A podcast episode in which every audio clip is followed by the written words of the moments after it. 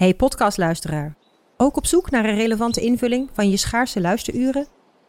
Tune dan in op de podcastserie ESG, even samengevat van BNP Paribas. Wij, Marloes en Aldert, spreken daar duurzame voorlopers en wereldverbeteraars. Waarover dan? Nou, bijvoorbeeld of we ooit duurzaam kunnen gaan vliegen. En waarom koeien in de stad nou een goed idee is? Dat en meer elke twee weken in een nieuwe aflevering. Dus abonneer je. ESG, even samengevat. Al 125 jaar kwaliteit voor jou thuis met Miele. Dat vieren we met jou. Ontvang nu tijdelijk een cashback tot 125 euro op veel Miele-apparatuur. Geniet van de kwaliteit van Miele. Voor perfect verzorgd wasgoed en kleding die veel langer mooi blijft. Voor een stralend schone vaat, even perfect als jouw diners. En een stofvrij thuis waarin echt hygiënisch schoon de standaard is. Check miele.nl voor alle feestelijke aanbiedingen.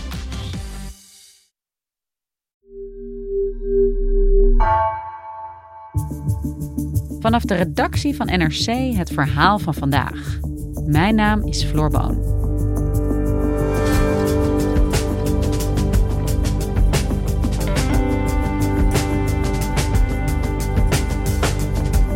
De populaire Italiaanse premier Mario Draghi, factor van stabiliteit in Italië en Europa, heeft zijn ontslag aangeboden.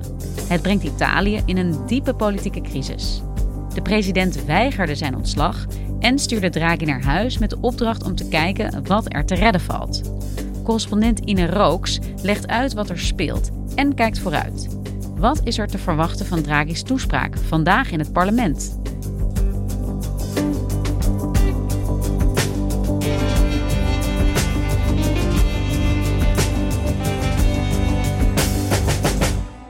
Ine, jij bent onze Italië-correspondent. Je belt in vanuit Rome en wij spreken elkaar omdat zich ja, in jouw woorden een uh, diepe politieke crisis voordoet in Italië op dit moment. Wat is er precies aan de hand? Ja, klopt. De populaire en internationaal gerespecteerde premier van Italië, Mario Draghi, die heeft donderdag gezegd dat hij opstapt, heeft zijn ontslag aangeboden, omdat er volgens hem een vertrouwensbreuk is nadat een belangrijke regeringspartner, de Vijf Sterrenbeweging, had geweigerd, niet was komen opdagen bij een cruciale stemming over een steunpakket waaraan ook een vertrouwensstemming was gekoppeld. Dus de vertrouwensstemming heeft hij wel gewonnen, maar het is inderdaad een politiek feit, zoals hij het zelf zegt. Als een belangrijke regeringspartner niet komt opdagen bij een cruciale stemming over een miljarden steunpakket en zegt wij stemmen niet mee, het is moeilijk om nog eh, de dag erna aan de ministerraad te zeggen niks is gebeurd en alle neuzen staan nog in dezelfde richting. Dus zei Draghi, wij hebben geen regering van nationale eenheid meer, hier stopt het voor mij. Passa la fiducia al governo Draghi ma senza il voto del Movimento 5 Stelle, quanto basta per Draghi per pensare alle dimissioni. Dopo un'ora di colloquio con Mattarella le annuncia in Consiglio dei Ministri. Ja, dit is meteen Italiaanse complexe politiek. Kun jij ons een beetje wegwijs maken in wat zich hier allemaal afspeelt, wat hierachter zit? Ja, dan moet ik misschien even vertellen over de manier waarop Mario Draghi aan het roer kwam vorig jaar in februari. Hij kreeg toen de vraag van het staatshoofd, van eh, Sergio Mattarella, om een eenheidsregering te leiden die uh, zou, zou wegleiden, zou helpen bij de heropbouw economisch dan na de COVID-pandemie. Zoals je weet heeft die er menselijk enorm uh, ingehakt in Italië, maar ook op uh, economisch vlak. En dus Draghi is aangesteld met die reden om de hervormingen te leiden die Europa nodig acht om een hele grote schijf geld vrij te maken in heropbouwgeld. Ja, en waarom heeft de Vijfsterrenbeweging dit gedaan? Waarom wilden ze niet meestemmen? Wat, wat schuilt daarachter? Heel concreet, vorige week ging het om een afval energiecentrale die de stad Rome graag wil en die dat decreet waarover gestemd zou worden mogelijk zou maken. En de Vijfsterrenbeweging zegt daarom ecologische redenen tegen te zijn. Maar eigenlijk voeren ze al een hele tijd obstructie. Waarom? Omdat in elk geval volgende lente Italië naar de stembus moet. Dus zelfs al zouden er nu geen vervroegde verkiezingen komen. Dus uh, de campagnemodus, de campagne is aan het losbreken. En Vijf Sterren wil wil een eigen identiteit weer zoeken. Want ze hebben heel veel aan populariteit ingebonden in de, in de peilingen. Dus een partij als Vijf Sterren en ook een partij als Lega zijn vanuit die meerderheid van Draghi zich de laatste tijd ook steeds vaker aan het gedragen geweest als een oppositiepartij. Ja, Draghi diende vorige week al zijn ontslag in, maar vandaag is een belangrijke dag. Waarom is dat? Ja, omdat president Mattarella vorige week het ontslag van Draghi heeft geweigerd en hem terugstuurt naar het parlement vandaag om tekst en uitleg te geven en uh, om een debat te houden. De president vindt dat de internationale situatie en situatie in Italië zelf, onder meer op economisch vlak, er niet naar is om nu een uh, verkiezingscampagne te houden. En dat is waar we vandaag voor staan. En jij, Ine, volgt de Italiaanse politiek niet pas even, niet pas een jaar, zolang je hier onze correspondent bent, maar echt al heel erg lang, sinds de jaren negentig. Nu is de Italiaanse politiek wel vaker onstuimig, maar waarom veroorzaakt het opstappen van de premier op dit moment zo'n ernstige politieke crisis? Door, uh, door het geld door de centen. Het, uh, de reden dat we er hier ook uh, flink induiken in Nederland, denk ik, is, is precies die reden. Hè? we kijken met argusogen naar Italië. Um, heel vaak door vooral de Anglo-Saxische pers de sick man of Europe genoemd. Hè? Het is een heel grote economie. Het is ja, de op twee na grootste Europese Unie die financiële situatie van Italië is niet gunstig. Het is een land met een heel grote staatsschuld. Daarbovenop komt dat er inflatie speelt, dat de Europese Centrale Bank een renteverhoging heeft doorgevoerd om die inflatie te beteugelen. En een land dat flink in de schuld steekt, zoals Italië, uh, loopt dan een extra risico.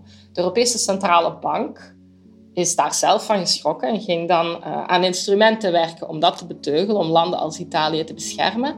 Maar alles staat een beetje en staat en valt met Mario Draghi komen straks ja, populisten aan de macht, komt het land in een verkiezingscampagne terecht die de komende weken uh, gaat duren, ja, dan, dan komt die financiële situatie niet bepaald in een nog rooskleuriger uh, straatje. Dus de reden dat we er nu over praten is denk ik niet omdat het uh, zo'n mooi land is en omdat we hier graag op vakantie komen, maar zijn de centen, zijn, is de financiële situatie en het feit dat Italië de belangrijkste begunstigde is van het Europese heropbouwfonds na, na COVID. Ja, Ine, we hebben het nu over uh, de Italiaanse politiek. Jij schetst heel duidelijk de economische situatie. Tegelijkertijd, als ik nu aan Italië denk, dan zie ik vooral de berichten over de hitte en de droogte en de bosbranden vormen. Ja, klopt. Beide zijn tegelijkertijd heel erg uh, waar, heel erg dramatisch. En het laatste, de hitte, de droogte, dat is waar de gewone mensen, waar burgers natuurlijk ook uh, heel erg mee bezig zijn. Maar het hangt wel samen. Vorige week, vlak nadat uh, Draghi dan zijn ontslag had aangekondigd, waren mensen op straat vooral bezig over hoe heet het was, over de zoveelste brand in Rome, over het feit dat we eigenlijk geen lente hebben gehad en het bloedheet was. Maar daarom heb je natuurlijk ook daadkracht nodig. De Italiaanse regering heeft een noodtoestand uitgeroepen in Noord-Italië, om, uh, omdat het, het, water van de Po zo laag staat. Het peil van, van de Po-rivier, heel belangrijk voor landbouw, is, uh, staat heel laag. Een derde van de landbouwproductie komt misschien in gevaar. Dus dat hangt ook samen met uh, een economische situatie. Land moet kunnen produceren. Ja, Draghi werd gevraagd om een regering van nationale eenheid te leiden, zoals jij zei. Hij was hiervoor uh, president van de Europese Centrale Bank, dus hij had een vooraanstaande positie in Europa. Met wat voor reputatie trad hij toe tot het Italiaanse politieke bestel?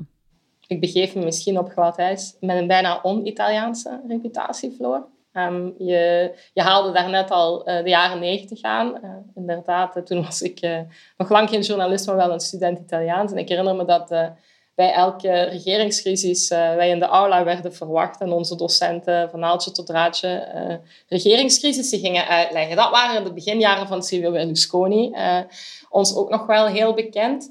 Tot toen was de Italiaanse politiek eigenlijk best stabiel. De partijpolitiek was stabiel. Daarna is het misgegaan na een heel uh, grootschalig omkoopschandaal. En toen zijn politieke partijen, verschillende politieke partijen, eigenlijk verworden tot, in het geval van Berlusconi en Forza Italia, een soort van persoonlijke fanclubs rond populaire figuren van het moment. Italianen zijn heel emotioneel. Je hebt een uh, flink stuk dat niet meer ideologisch kiest onbeslist is en op het laatste nippertje gaat voor de sterke man van het moment. Draghi is niet verkozen. Draghi staat daarboven. Zijn reputatie is die van een bankier. Het is uh, iemand die een jezuïetenopleiding heeft gehad. En dan ze snel uh, intelligent en sluw. Dat is die beide. Um, het is geen politicus, maar wel iemand met heel veel politiek doorzicht. Een zeer indrukwekkend adressenboekje. Dus het is iemand uh, die nu ook uh, geldt als een van de vertrouwenspersonen van Ursula von der Leyen, uh, Europese Commissievoorzitter, die ja, aan hem heeft gevraagd om met Amerika te onderhandelen over strafmaatregelen tegen de Russische centrale bank toen Rusland Oekraïne binnenviel. Het is iemand met een gigantisch politiek gewicht. Niet alleen in Italië, maar ver daarbuiten. In Italië is hij vooral gekend als bankier en als voormalige gouverneur van de Italiaanse centrale bank. Hij is een technocraat, geen verkozen politicus. Zijn reputatie overstijgt Rome uh, heel erg. Ja, want als we het dan even over die internationale context hebben, uh, dan verliest Italië niet alleen maar een gezaghebbend premier, maar Europa vooral een gezaghebbend leider, hè, zoals jij het omschrijft, die een hele vooraanstaande rol speelde op dat internationale politieke toneel. Wat betekent dat dan nu dat hij vertrekt? Wat betekent dat voor Europa? Laten we nog even met twee woorden spreken. Um, it ain't over till the fat lady sings. We weten nog niet of hij zijn ontslagaanbod zal herhalen. Stel dat hij uh, vertrekt, dan verliest uh, Europa een belangrijk diplomaat, een belangrijk regeringsleider, uh, zoals als je rondkijkt er niet veel anderen meer zijn. Kijk naar Frankrijk. Emmanuel Macron, die hem overigens ook heeft verzocht te blijven. Daar is een nieuwe Frans-Italiaanse as aan het ontstaan. Die wil nadenken over leiderschap in Europa.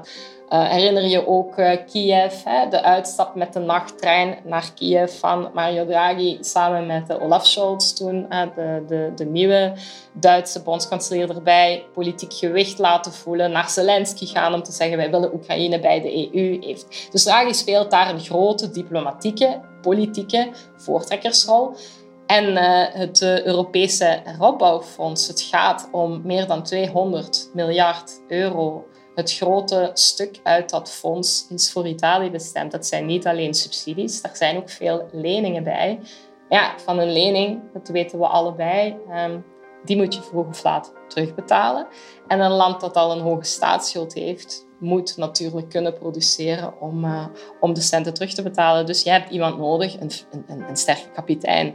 Het, uh, ja, als het schip uh, verlaten wordt en we niet weten wie zijn plaats zal innemen, dan krijg je een financieel-economische onzekere situatie. Dat is voor geen enkel land, geen enkele regering goed nieuws, maar zeker niet voor een land met de problemen als Italië. En als er dan vervroegde verkiezingen zullen zijn in Italië, hoe ziet dat politieke speelveld er momenteel uit? nu is er een regering van nationale eenheid. Waar koerst Italië op af? Welke smaken zijn er?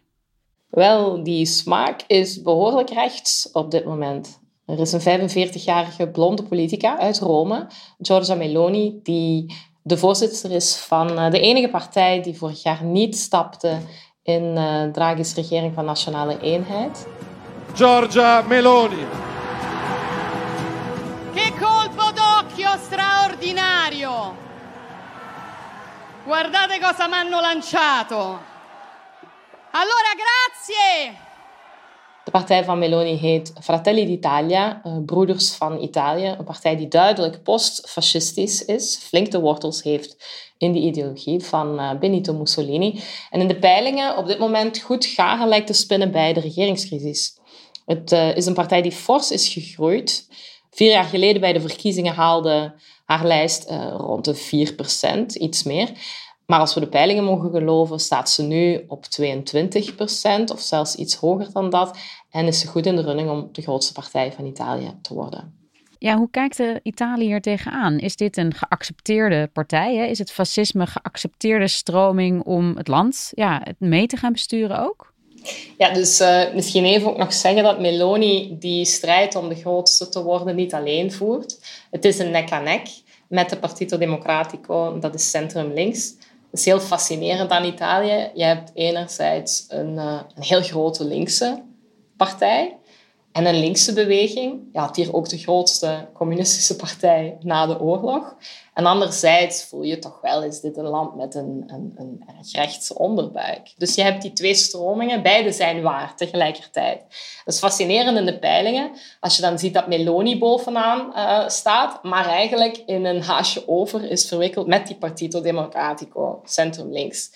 Uh, wat geeft Meloni dan toch een voordeel? Dat is dat zij in een soort van bondgenootschap zit. Zij zit in een alliantie geen, geen regeringscoalitie, want zij is oppositie. Uh, samen met twee andere partijen die we heel goed kennen, namelijk Forza Italia van oud-premier Berlusconi en uh, de partij van Matteo Salvini, de rechtspopulist, dus de Lega. Die drie samen ja, maken een heel goede kans volgens de pijlers om de grootste politieke familie te worden en dan het land eigenlijk vrijwel zonder partijen van buitenaf alleen te kunnen besturen.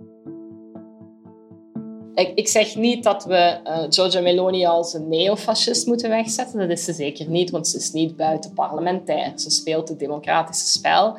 Dat is een heel groot verschil met Benito Mussolini, die zei dat de verkiezingen spelletjes waren met stukjes papier. Hij geloofde niet in verkiezingen, hij wilde geen parlement, hij was een dictator. Dat bepleit zij allemaal niet. Maar er is heel veel dubbelzinnigheid. Ze zoekt uh, vaak uh, toch wel een beetje de marge op met bepaalde uitspraken, door bijvoorbeeld in het buitenland bij het extreemrechtse Fox een, een fulminerende toespraak te gaan houden, nog maar een maand geleden. Sí a la familia natural. No a los lobby LGBT. Sí a la identidad sexual.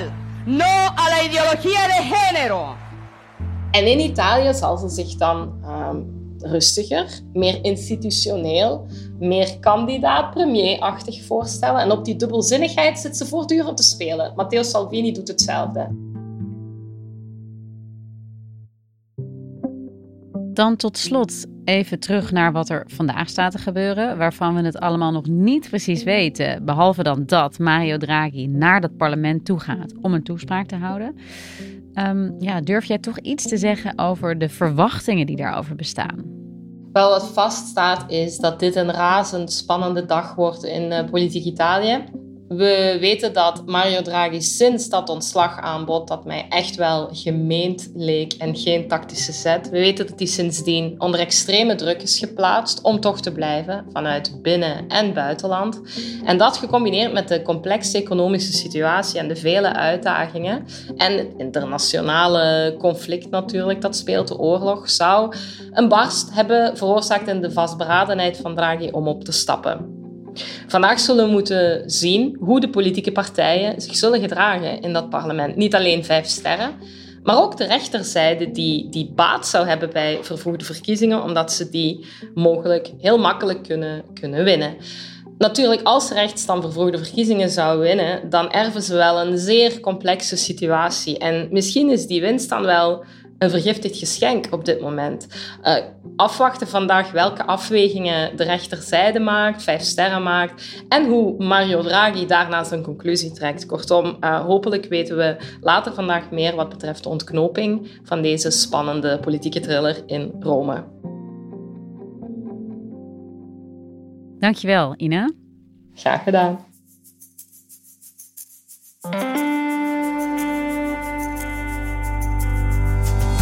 Je luisterde naar vandaag, een podcast van NRC. Eén verhaal, elke dag. Deze aflevering werd gemaakt door Else van Driel, Anna Korterink en Marco Raaphorst. Dit was vandaag. Morgen weer.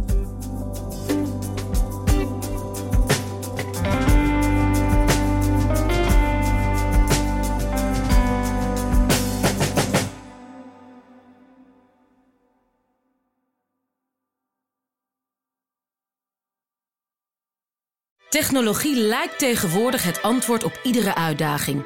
Bij PwC zien we dit anders. Als we de potentie van technologie willen benutten, kunnen we niet zonder een menselijk perspectief. Human-led, tech-powered noemen we dat. Ga naar pwc.nl.